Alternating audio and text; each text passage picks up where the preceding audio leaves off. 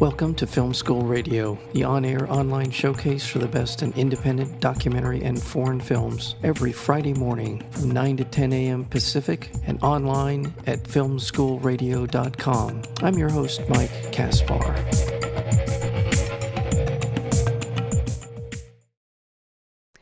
In the closed world of an elite Pennsylvania boarding school, Haldwell, the student body is run by five factions. 17 year old Selah Summers, played by Lovie Simone, runs the most dominant group, the Spades, with unshakable poise as they cater to the most classic of vices and supply students with the coveted illegal alcohol and pills and drugs and all kinds of stuff. Tension between the factions escalate when Selah's best friend Maxxie becomes distracted by a new love. Selah takes on a protege an enamored Paloma, played by Celeste O'Connor, to whom she imparts her wisdom on ruling the school. And that is the backstory behind this terrific film called Selah and the Spades. We're joined today by the writer and director of Selah and the Spades, Tayarisha Poe. Tayarisha, welcome to Film School Radio. Thank you so much for having me. Thank you uh, for being here. I, I, um, I'm going to gush uh, all over the place about the film, I, and and for and this is the reason why is many reasons. But first of all, the cast is terrific. It's a really accomplished group of young actors mm-hmm. who really buy in to this to their roles in this film. Uh, in particular, Lovie Simone, she is she she has to be as good as she is in this film for it to work, and it just really works because of her and others, but certainly she is the rock upon this is which this film uh, rests, and she's wonderful. But also, what I was particularly taken by was the complexity that you're able to to build into this film, the kind of multi-layered world that we are we are in when we're watching the film. Uh, all of this leads up to the question: is where did the idea for this come from, and um, and how did it eventually turn into this wonderful narrative film? Well, I went to boarding school for high school in New Jersey, and part of the idea definitely came from just wanting to see that experience represented in this, you know, world of high school media. Um, because I think that it's a really interesting experience. You know, when you're a teenager, everything in your body is telling you to declare independence from your parents, from the world, from everybody else. And I feel like boarding school is this fascinating world where you get this pseudo independence, but you're like encased in this bubble of privilege. Um, so, so I wanted to see that in media but it's also just my love of the godfather quite honestly and like breaking bad and stuff like that. I just love stories about people figuring out how to best excuse their bad behavior and i feel like gangster movies are a really good place for that. I'm also just you know obviously the five factions and the five families of the godfather and the mafia you know it, it's all related but that's where it comes from or at least that's where the beginnings of the stories of the story came from and then from there i started i sort of just started thinking about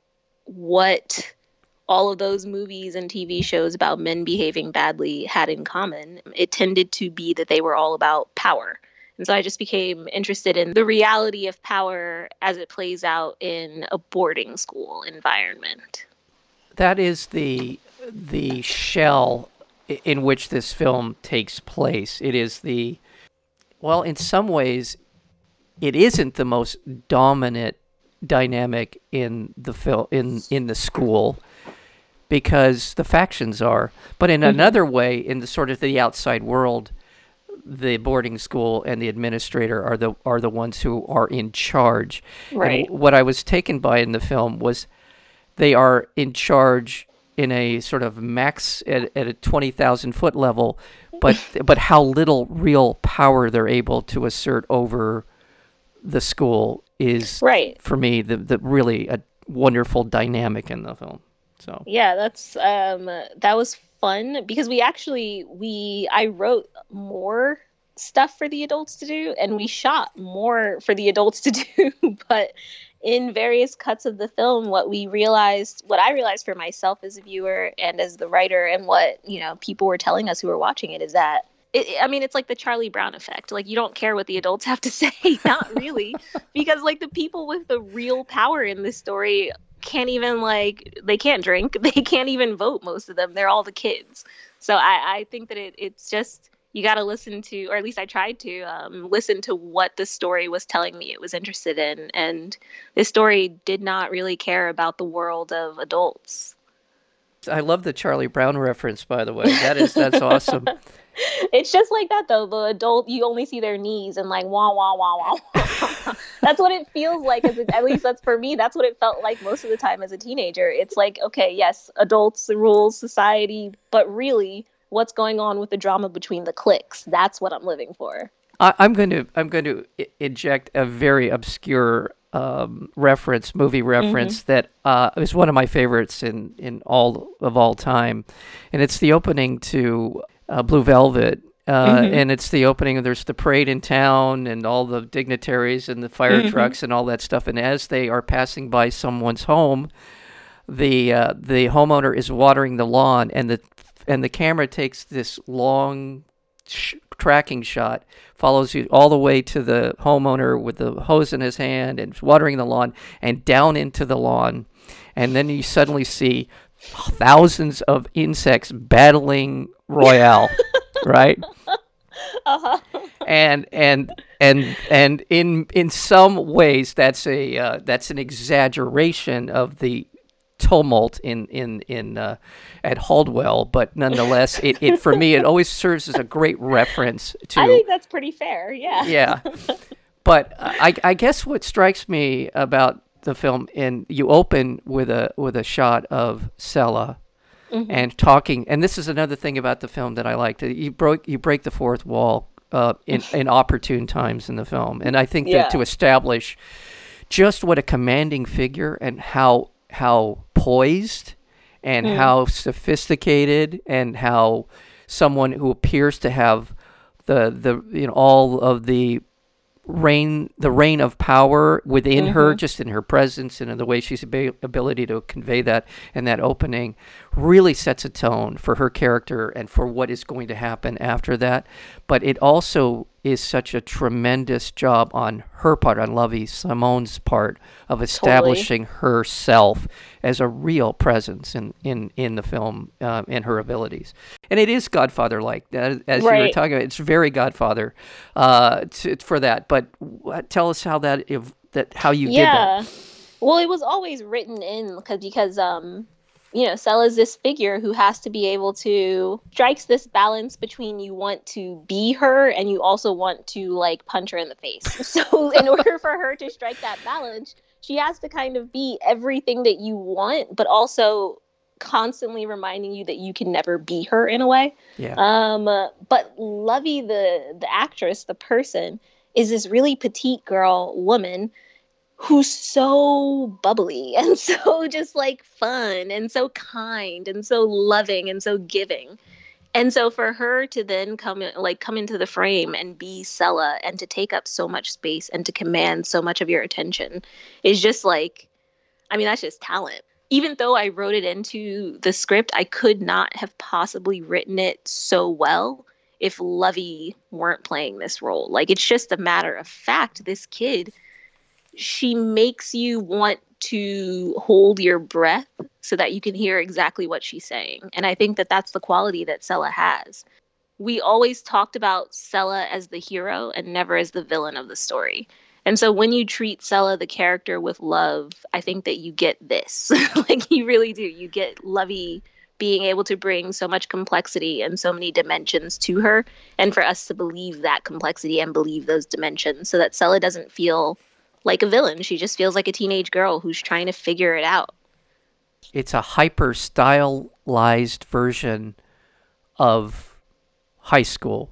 Mm-hmm. But there's enough in the film that is re- the the cold hard reality of being in high school and this this remarkable kind of um, period of time in in people's lives where they go from really not knowing hardly anything about life to being thrown into this pit of you know freshman, senior, Yeah. body changing, trying to figure Yeah. things out. All is these a hard period of time. It is. It is. Yeah. And and that is the, it, but it navigates it so well. And and one of the things that I was struck by in the film in this dynamic of the the who runs the school it's the seniors it's the it's the five families if you will Mm-hmm. that do and how little priority in the, the film gives to anyone who's not either one junior or all seniors. And and that is true. That's true about high school that's in and of itself a cold hard fact yeah it's just you know people or what we what i really wanted to do in the film was just hyper focus on whatever we're focusing on so it's funny to hear you mention that because it's like yes Selah and Maxxie and Paloma are really just concerned about the people right around them. and I think that that's kind of fascinating because that's how we really exist within these within these small within our smaller communities like the community gets even smaller i just have my faction and then within my faction i just have my right hand man or when you start to break a community down into these sub communities who then is your allegiance to first and foremost and i think that that's kind of what Selah is asking of Maxxie and of paloma Yeah. and that's why it's such an interesting it's such an interesting f- system of like Yeah. that they've come up with because it's like you could all just hang out together and be friends, but you sort of know that that's not possible because no matter what, we're going to fall into cliques. We're going to fall into factions. And you guys have just created this system to make it official and make it make money. Right, right. And I want to remind our listeners that we are talking with the writer and director of the film Selah and the Spades, and that would be Tayarisha Poe. She is joining us today to talk about this film, which is available. Yeah, this movie, Selah and the Spades, will be available April 17th on Amazon Prime. And one observation about the this the focus on you know the the senior class and one mm-hmm. junior is it's funny how quickly this is sort of a behavioral question. It's funny how quickly when we're freshmen and sophomores, how quickly our outlook changes on what we were just that a year and a half ago Yup. and our perception of being that person a year and a half ago. And and it, it's funny how that quickly develops into uh, uh, uh, this kind of system that you're that you, we see in the film. And and it's true. Again, it's true that that's what I boy the disgust you would have for freshmen when you were a senior. I mean, they barely. It was really. As you were never a freshman yourself. Yes, if you that never happened, know. you know, you just sort of you were you you came fully formed as a senior, right? I that was know. it. I- but that's like that's so interesting that you bring that up because I feel like that's something that we have to stop ourselves from doing all over the place. Like my little brother is in academia and he's, you know, constantly telling me about um you know, like tenured professors versus non-tenured professors and all of that political drama within academia. yeah. And he makes this joke that like graduate students who get tenured jobs suddenly stop talking about the politics between tenured professors and non-tenured professors as though they were never the other. And it's just like we always do that with Ye- every system. So Yeah. how do we remind ourselves? I, I like how do we remind ourselves that we were once freshmen, I and how do we stick to that? well, they have to watch Selah and the Spades, and they'll There have this you go. understanding. This is a much better, There you much go. better world. Now, one of the other things about the film is the uh, adherence to um, ritual, the adherence to tradition, right? Yeah. Within the five factions, they have their code of behavior that's mostly unspoken. It's just a few words thrown out about uh, how you are supposed to be, the behavior, you know, the ledger. The, and, and that's another thing about the film that I really loved is a lot of things go unexplained. And it's it's there are times in the film where it feels like this is about two scenes away from becoming a, a teen slasher movie, right? yeah, totally. right? Where I mean, all hell could break loose, and I mean, severed limbs, the whole thing. I mean, it could, Yeah. but but it, it's it, but that again is a testament to how how well structured the film is. But I I love this the the idea of ritual, and there's mm-hmm. one particular scene, and also empowerment as well. There's the mm-hmm. scene with the cheerleaders or, or Yeah. the cheer squad, where where Selah. I believe is the one speaking to the, eh, the t- mm-hmm. breaks the wall, and she's talking about this little culture within a culture uh, and how important that is. And I love that part of the film. To- to Yeah, me too.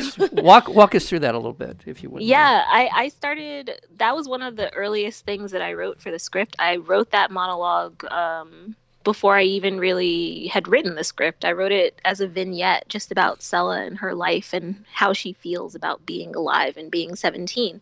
Um, and it, so I, I mean, I wrote it in like 2013, which means that Wow. it's been a part of me and a part of this story for a really long time now.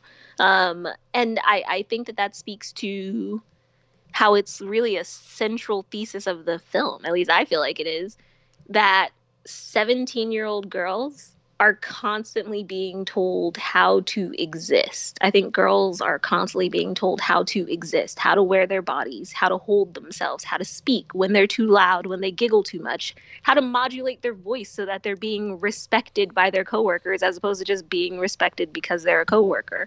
All this stuff like girls, women were constantly being told that however we are is wrong and can be fixed. And then when we do the thing to try to fix it, we are still wrong because our existence itself is seen as a problem or is seen as something that needs to be fixed. And that's just a matter of like, you know, there's whole industries around how women look and feel about themselves. And if the, we don't look and feel those ways, then those industries won't make money.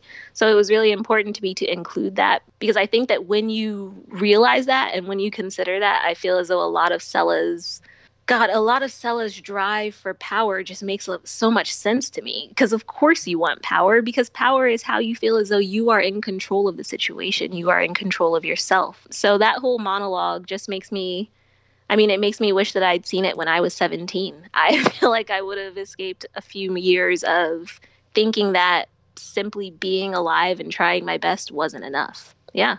It's a terrific scene, and yeah, and it establishes just what you said. It establishes Selah, her her worldview, as opposed to controlling the high school. It's it's Exactly. it's not you know and again something i again i'll go back to a point I, was, I made just a minute ago and that is there are uh, there are loose ends in the film uh, Mhm. and um, again the thing with the ledger this is sort of the oracle of the film right isn't is, Yeah. is that sort of what what, what right and and yeah, it- I think that's fair. yeah. And so while w- there isn't a whole lot of explanation ab- about what's in the ledger and, Mhm. and the, the history of its existence, it still seems to be the one thing that dare not be crossed in the film. Exactly. Yeah. Yeah. I um I really love when films have their own logic and their own worlds and their own items that have importance within that world. Like I think of the in Pulp Fiction that briefcase where wait is that Pulp Fiction or Reservoir? Yeah, that's Pulp Fiction. Yeah, Pulp where you open the brief the briefcase and the golden light Yeah. comes onto your face and it's like what the fuck is in that briefcase? It doesn't matter. It really doesn't matter what's in the briefcase. It's just that there is a thing that people want within the world of this movie and I just love that because it asks me as an audience member to fully commit to living inside of that world for a couple hours and I love making that commitment. That's what makes I, that's what makes me feel like it's worth it to watch something. The feeling of being inside another world. I couldn't agree more. And in some ways, it's it's a kind of a, a, a foundational tenet Mhm. of filmmaking and of religion, if you will, right? The sort of this you you you don't know why you're giving yourself over, but you don't Yeah. think it you don't think it through. You don't need to think it through because of for a lot of reasons. And that yeah, again, this is you you do this not only with the ledger, but you do this with a number of different things in the film to just say, okay, Yup, basically.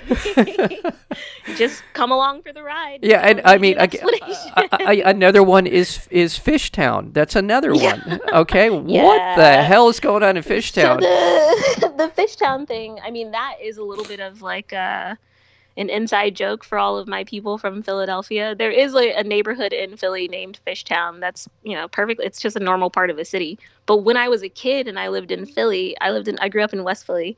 Um, I had a friend who lived in Fishtown, and I really wanted to go visit her, but my mom said no. Fishtown's too dangerous, and so I just grew up with this idea of Fishtown as like this mythical, incredibly dangerous part of the city, even though, again, I'm from West Philadelphia. And so I just wanted to uh, uh, put that little hint in there to people because Fishtown's not that dangerous anymore. It's very, very different. So it's sort of a place, uh, a time marker. Right. But, but at the same time, and it's I don't want like to give a it. mythical place where people go. Yeah, but but there are stuff to happen. yes, but there are consequences as we see yeah, as we there see. are rules for Fishtown, and you have to follow those rules. And I like that. So Yeah. it's, again, it's just like random rules. Okay. Oh, and this don't co- yeah, don't go there alone. and don't go there alone. that's like I think that's in the first five minutes. I think that's what we we hear that the first time. Don't go there alone. Uh, well, there are a couple other things. I mean, again, I I just uh, it's I have a hard time describing for our audience here just what an accomplished and fully I'll, I'll use this word again fully formed film this is in the sense of the world you're introduced into and you're given all of the parts of that world that you would want to know about and want to experience in this film. And it's done with really really good acting all the way across the board. Everyone in the mm-hmm. film really as i said at the very top of our interview really buys into their to their Mhm. roles everybody the bobbies the c's the prefects the all the all of the stuff and all the people who are representing them come across in in ways that are appropriate for their age but at the same time seriousness of which with which they take their positions as well Mhm. so um, i um i'm so happy to be able to uh, to talk with you about this this terrific film I hope you're working on oodles and oodles of more films um, moving forward. And uh, all right, have you been getting some? Are you working on anything? After? Yeah, I, I'm I'm writing, so there will definitely be more in the future. Just trying to figure out what which one is first. So I'm definitely about- writing a bunch, which how- is exciting. How about this? Uh, uh, Selah at college. How's how's that for a, a You're sequel? first to ask me about that. you are far from the first to want that story to be told. They did a God. day, maybe. They did Godfather too. Come on. Uh, that's true, they did, but you know, we don't all have to go that route. oh goodness. well, well, th- thank you. well, thank you so very much. Again, we've been talking with the director and writer of the film Selah and the Spades, and that would be Tayarisha Poe. And come back anytime you feel the urge, uh, and uh, uh, anything comes up. You're working on a commercial or a skit. Mean, come back. I'll talk to you. All right. Well, Thank you. Thank you again. Take care. Bye. Bye-bye. You